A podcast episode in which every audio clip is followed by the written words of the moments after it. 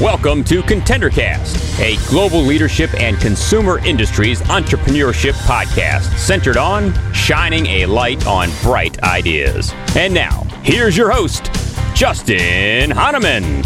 Thanks for listening, thanks for tuning in, thanks for downloading. It's Justin Hahnemann on the ContenderCast. We're shining a light on bright ideas today in the world of cannabis again and with a unique spin on it. You guys are going to love this conversation. We're talking about how the market is treating new players in the market. We're going to talk about investment capital. We're talking about advisory in the space. And on the podcast today is my new good friend, Todd Sullivan, who is the co CEO of Cannapreneur Partners. Dude, Todd, it is so great to have you on the podcast. Yeah, thanks for having me. I'm really excited to be able to talk. I I, I love these uh, conversations about entrepreneurism and helping entrepreneurs, so it should be a good one. I know. I love it too because you know I have a lot of entrepreneurs on, and they're talking about their business and how they grow it and their their brand and product. And in fact, other um, colleagues of yours have been on in the cannabis space talking about that. And what I think is so yeah. cool about you is you're working with a number of brands in the space and, and upstarts. So I can't wait to unpack what you're doing. But um, yeah, let's do this first, Todd. So uh, you've been around this whole, um, I'll, I'll, say it, venture capital. I'll, I'll, I'll call it that space. Maybe you'll call it something different. But for for many years, and not just in the cannabis space, but how did you even get started in this world? In the entrepreneurial world? Yeah, share that with me. Yeah, so interesting. I was 18 years old and came home uh, the freshman year from college and worked for a guy, and we installed above ground swimming pools in upstate New York. And about halfway through the summer, I looked at myself and I said, This guy owns this business. He goes, picks up the pool, goes and builds it and puts it in, gets a paycheck. He wasn't selling anything, no inventory, no nothing. It was like the perfect business, right? The asset light business. So the next, you know, next spring, I was getting ready to come home from school. I I went to the pool company and said, you know, I can do this. They said, okay. So I, they gave me a letter saying I was going to make X amount of money. I took it to the bank. I got a loan for some tools, hired a couple friends of mine, and for the next two and a half summers, we installed above ground swimming pools in upstate New York and put myself through college doing it. Wow, uh, that was awesome. that was my first. Yeah, I mean, is you know every day you're up outside in the sun, well, upstate New York, so some days in the sun. Right. Um, but it was it was a great job. We had a great time, and it was it was you know it was a great learning experience. You know, uh, so that was my entrance into the entrepreneurial world, and and since then, you know, every job I've had, whether either I worked for a company or didn't, it was always on the entrepreneurial side, whether it be commission sales or, uh, you know, I opened up my own gym for a short time, and I had the my value plays investing website for the last going on 13 years now. Yeah, I've been doing that. that. Yep. Yeah, and then I, uh, you know, I was looking around the cannabis space because I wanted to invest in it, um, but I didn't want to be invested in any of the private public market stuff because. Okay, so share I mean, what you mean by that. Yeah. Well, you know, when cannabis was legalized in Canada, you know, you had four or five public companies that were trading on the Canadian exchange. Got and it. the stocks in those companies went absolutely ballistic. Uh, but if anyone who bothered to look at the fundamentals realized that uh, these companies were hemorrhaging cash, uh, trying to come into the US where the regulations we're not going to be um, amenable to large multi-state operations. Got it. Uh, there's no econ- There's no economies of scale in cannabis, right? You can't ship it from state to state. Sure. You can't be the Altria of cannabis, right? You just can't do it right now. So not I know yet, these companies were rolling. Yep. Yeah, not yet. Right. I could see that they were spending, you know, 10 to 12 times EBITDA, 15 times EBITDA, 20 times EBITDA for companies then that never works out well. Wow. So I didn't want to be involved in that space at all. I've been looking, I was looking in the private space and, you know, Massachusetts had just legalized and there was just no, I didn't know anybody in it. Um, so I actually came across Cannapreneur as an investment to look at as an investment, uh, you know, raised some money, and became the largest outside investor in Cannapreneur and then about six months later joined the team and have been with Cannapreneur ever since. So it's, it's been a great kind of amazing story as it so unfolded. Crazy, but yeah, it just is. But it's I mean, this industry is like no other. It's I you know. know. Okay, yeah, so I, and yeah. it's so interesting. Um, I, you know, I mentioned to you before I hit record just some of the the, the background on this podcast, and you know, for the literally the first year or two, I don't think we had anyone on that was representing a cannabis company. I think we had one person that was doing something with cosmetics, but it wasn't. You know, it was just one example. And over the last six to eight months, I would say, it's been a plethora of pretty strong brands. And so you can yeah. you can almost see that the market is shifting. So where are we in and let's step back from even your your you know the individual companies, but from a market perspective, yeah. what are you seeing as far as where we are with the cannabis market today? So the way we look at it is right now there's really in the US, I would say there's two markets. There is the West Coast, right? Which yep. is if you want to use baseball analogies, right? Mm-hmm. it's in maybe the, it's maybe in the seventh inning of a market, right? They, Got it. They have strong brand presence, right? People are talking about brands and and new devices coming out every day, things like that. To use the same baseball analogy on the East Coast, I'd say maybe we finished batting practice.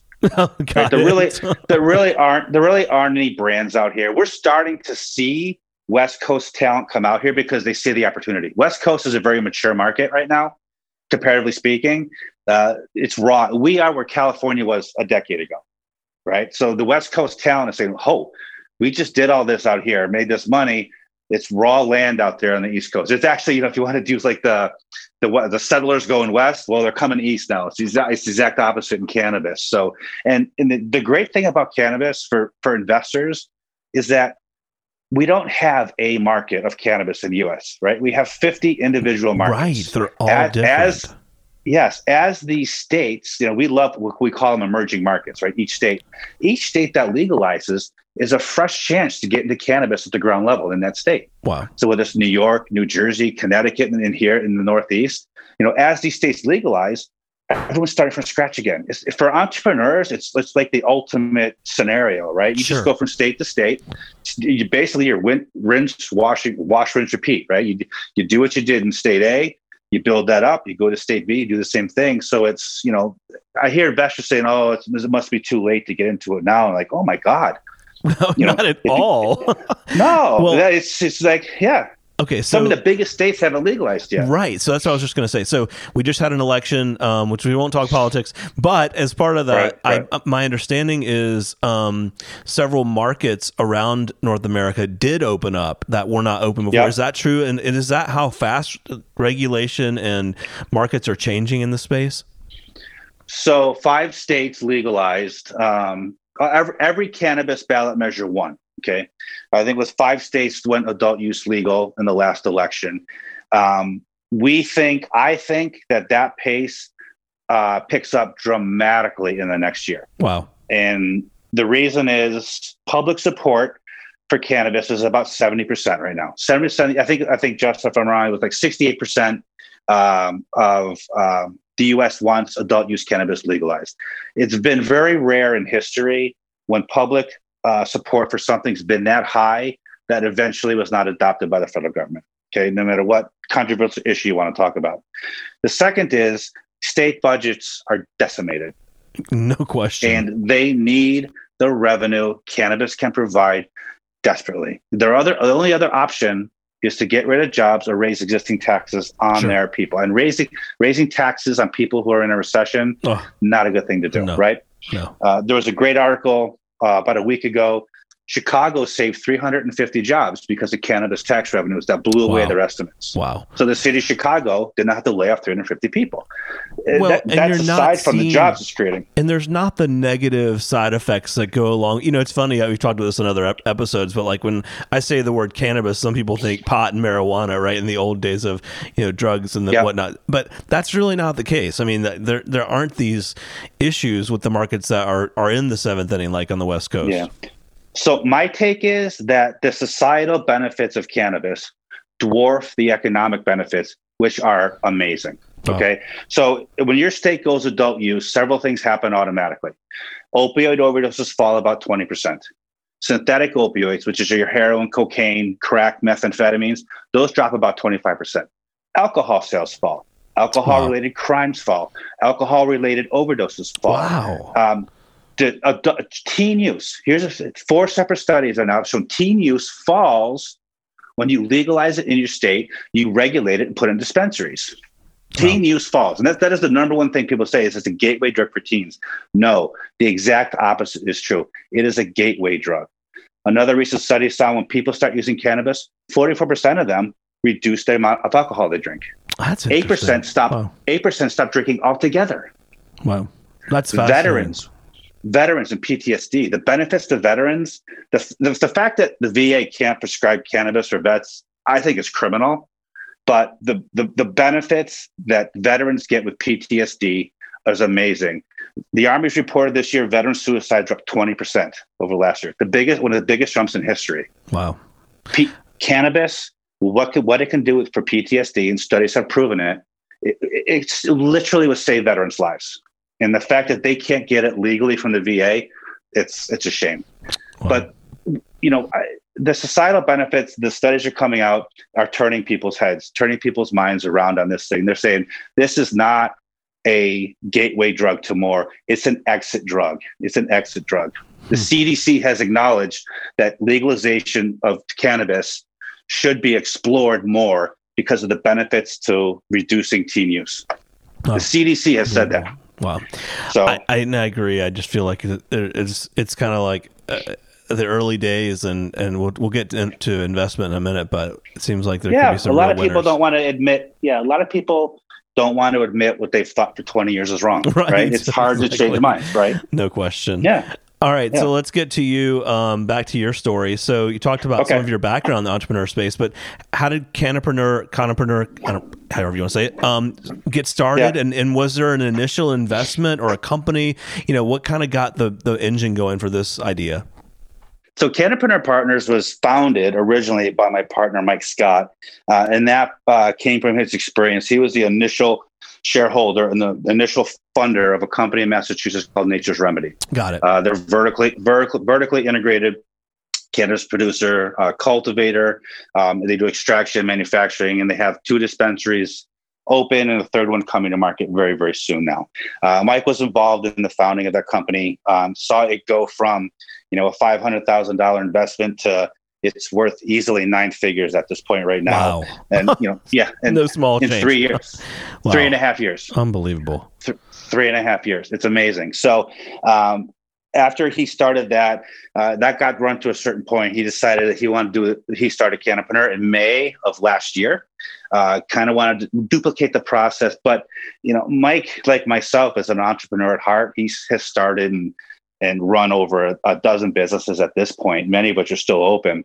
And he just didn't want to make investments and sit back. He wanted to make investments and and mentor and coach the entrepreneurs. He wanted to create a portfolio of companies in the cannabis space, not just make an investment and walk off, right? He wanted to get in the trenches of the entrepreneurs and we wanted to invest in a, a synergistic ecosystem of businesses so that investment A helps investment B, helps investment C. They all help each other. And it's just this this virtual sure. circle of investments. I guess the best way to say it. No, so, I, I, get yeah, it. Yeah.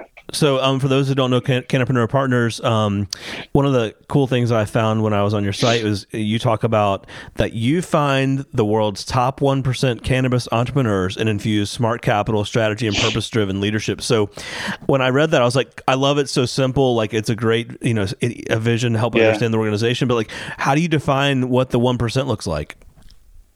Well, I mean, you're looking for someone with a track record of success right? I mean, if you've started and run three or four businesses in your life, they were all successful, your odds of succeeding on your fifth are infinitely higher than if this is the first one you've ever tried or if you've run two and they didn't work out, right? So eh, entrepreneurism, a lot of it's innate with some people, right? You can learn a lot, but you know, it, it's a it's an attitude and it's a you know, I'm going to succeed no matter what I have to do, right?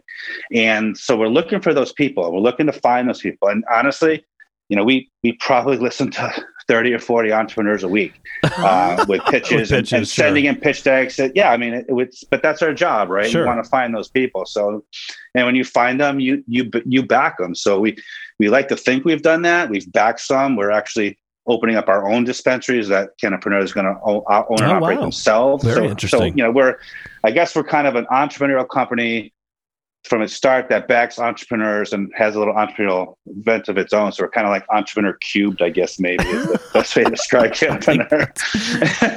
well, and you yeah. know, the, one of the things I mentioned again before we even started today was, and I wanted to hear from you is like you you mentioned you've get you get three, 30 to forty pitches a week. Like, what makes a good pitch for you guys, and what makes a terrible pitch? So the first thing that sticks out in my head is people send pro formas to impress you. And a pro forma built to impress you by its nature will not be grounded in reality.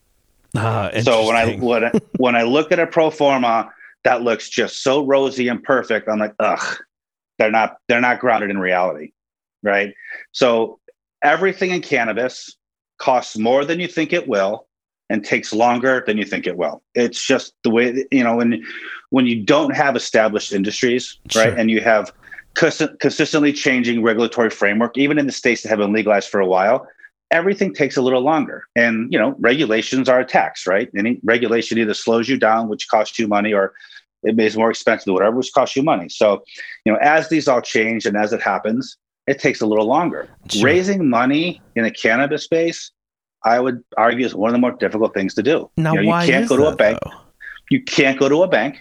Okay. You can't go to someone who's federally regulated because they can't touch the stuff because it's federally illegal.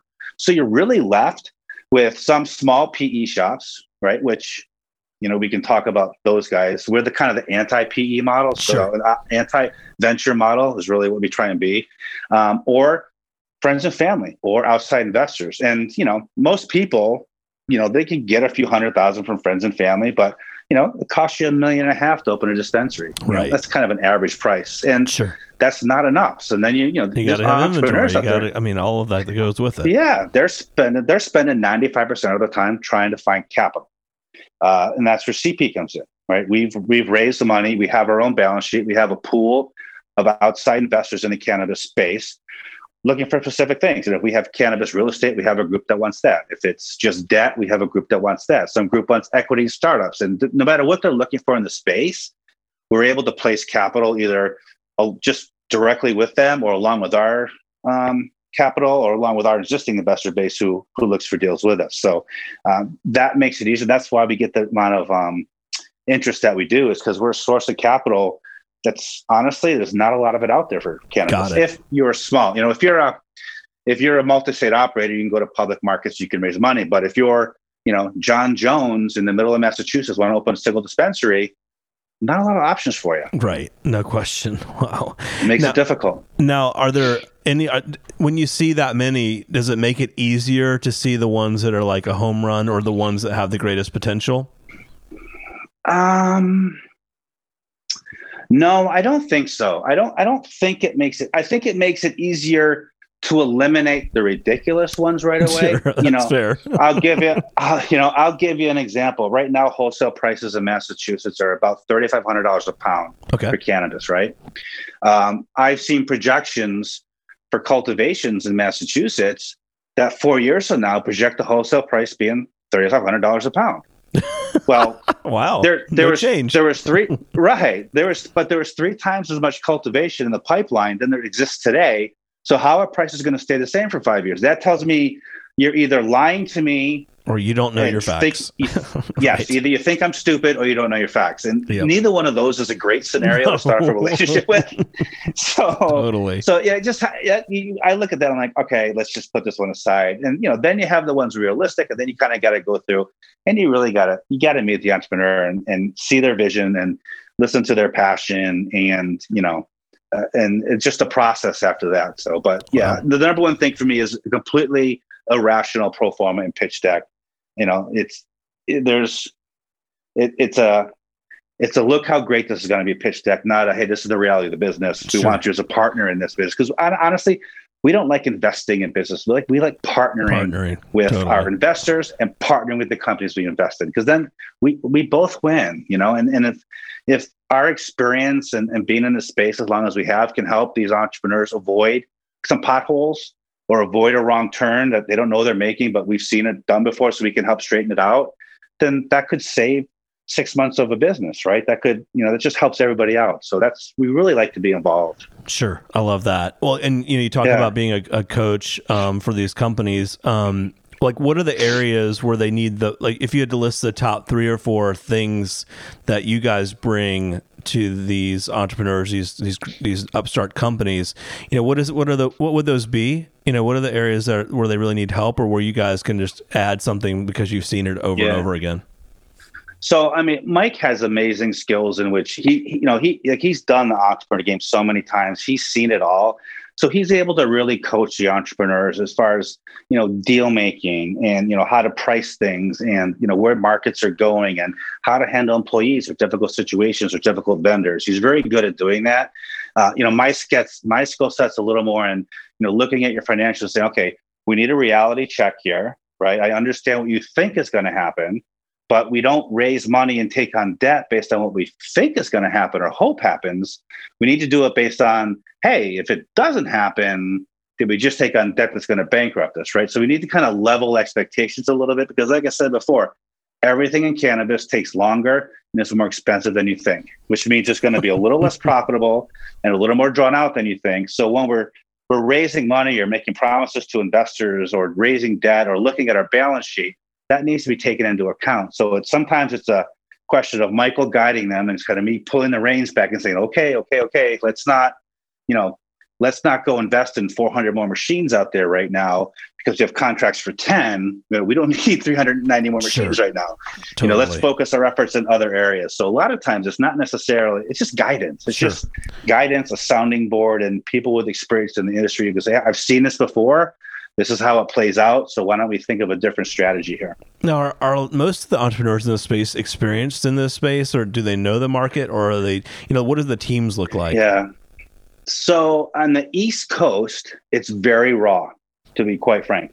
Um, you know, we don't we don't have the history with the plant that California does and Oregon and the state of Washington. You know, we haven't been you know, having massive grows outside for 30 years, right? Most of the there's no outdoor growth of any significance really in the Northeast because of the winter. So people have been growing it in basements and stuff. And you know, growing 10 plants in your basement doesn't really equip you to run a 100,000 square foot cultivation facility, right? There's two very different skill sets. So, um, you know, talent is coming along. And like I said before, we are starting to see a lot of experienced West Coast talent really looking deep into the space here and really excited about getting involved because you know they're just looking at the last 10 years of their lives out there and they want to repeat it out here. So um, i would say that where the talent level is on the east coast compared to what was three years ago is night and day. You got know, it. when when massachusetts legalized in 2018 Michael tells stories of you know people coming in in shorts and a t-shirt and a flip-flop stone to pitch to pitch right. him, right? Nice. You know, and now now today we have MBAs and we have right. experienced owners who have run totally. three or four other businesses. You know, now we have we have entrepreneurs. Now we don't have guys who love weed, right? Now the entrepreneurs may love it, right? right? The entrepreneurs may, may love the weed, and that's great, but they also have that business experience to go along with right. it, and that's that was the missing thing for a lot of years in Massachusetts. But we're we're rapidly catching up in the space now. We, we have you know we we have we've been medical legal since 2016 and adult use since 2018. So now we have people with you know four or five years under their belt in the space and it's it's it's getting there quickly. That's so cool. And it's just yeah. so fun to see an industry it's just in the early stages with so much change coming. Yeah. Uh, um, it really is. It one, really of the, is. one of the things you guys featured um, is your partnership with kevin harrington. Um, yeah. we've had many guests or actually a pretty good number of guests on the podcast that have actually been on shark tank and and have t- shared their stories um, from that experience. But this is a little different right? Talk about how you work with kevin well, Kevin, Kevin actually is an investor in Cannapreneur Partners. He invested on the same terms as anyone else who invested in our holding company, our offering. Uh, so that was very exciting news to begin with. Uh, but Kevin's given us, you know, he gives us a draw with entrepreneurs, especially as the East Coast matures and as brands start becoming more prevalent. Uh, we think Kevin having Kevin on our team is going to really make us the, you know, the company of choice to go to to help get your brand financed and get it out into the market because you know, Kevin sold over five billion dollars worth of products worldwide from Tony Little to the George Foreman grill, et cetera, et cetera. Right. And you know, basically for us is like if I'm sorry, but if Kevin can't sell your product, there's something wrong with there's your product. right. Right. So, you know, we we think that, you know, I mean, and and not for nothing, but if, if we have entrepreneurs who come to us with products who just want to talk to Kevin right? Oh, they want funny. advice on their product, right? And you know that's sure. there's tremendous value there. And honestly, if if you can hook someone up to have a 20 minute conversation with Kevin Harrington about how to press their product, I mean, you just do it, right? Because you know what that guy's going through, or that woman, right. whoever it is, going through, because you're there yourself as an entrepreneur. So, sure. but he's been fantastic. He's, I mean, he just knows the space inside now. Just using him as a sounding board for things, and he sees what we see, which is why he was he was the first shark to publicly put his name behind cannabis because um, he sees it. He knows what's coming, and right. you know, the guy's been ahead of the ahead of the wave on product stuff for for decades now, and this is the same thing with cannabis. So he's putting his flag in the ground down on the East Coast with Cannapreneur, and you know we can't wait for the the brand um, the brand part of this market to start to mature. We can sure. start really using Kevin for that. So that's awesome. Um, yeah. Last but not least, I want to ask you, um, you know, what have been some of your biggest lessons learned in growing this business? Um, and, you know, what what are some things you would share with our audience in terms of your own lessons learned in, in, in growing a company like this? So, other than the initial one about taking longer, more expensive, the the the regulatory the regulatory environment in this space changes I mean, dramatically. You know, the, and I'll give you a perfect example. Uh, delivery in Massachusetts. The initial licensing came out, and they, they were completely uninvestable. It's just the way they wrote the regulations. It just wasn't going to work. There's no way for these delivery companies to make money. I'll give credit to the Cannabis Control Commission, CCC, in Massachusetts. They listened.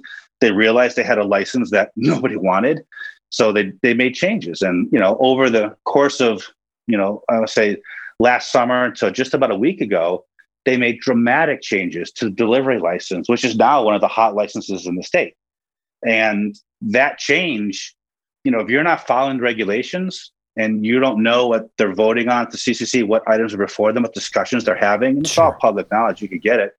You may have just missed a great investment opportunity. Or as an entrepreneur, you may have just missed the fact that, hey, I, I could get one of these licenses and I just blew it because I haven't been paying attention. So in the cannabis space, you have to be painfully aware every day what's happening with the regulatory regulatory situation because it could change for you, it could change against you a little bit, or it could open up a new opportunity that right now doesn't exist. And that's what happened with the um, the delivery license. So it's you know wow. we've talked to a bunch of people now. We're very excited about the space, and um, that's what it is. And the other thing I, you have to learn is that cannabis, like I said before, is 50 individual markets. Right. Just because delivery doesn't, just because delivery didn't work in Colorado or Washington, right. that doesn't mean it might not work in Massachusetts. You have to take the regulations for what they are in your state and build your business model based on that state, not what happened in another state that may have had completely different regs, which is why it didn't work out there. Oh, that's so awesome you need to know your backyard. In this industry. Yeah. Yeah. Um, share with our audience where they can find you, how they can connect with you guys, and learn more about um, your business. Uh, cannapreneurpartners.com. Uh, you can email me, Todd Sullivan, cannapreneurpartners.com.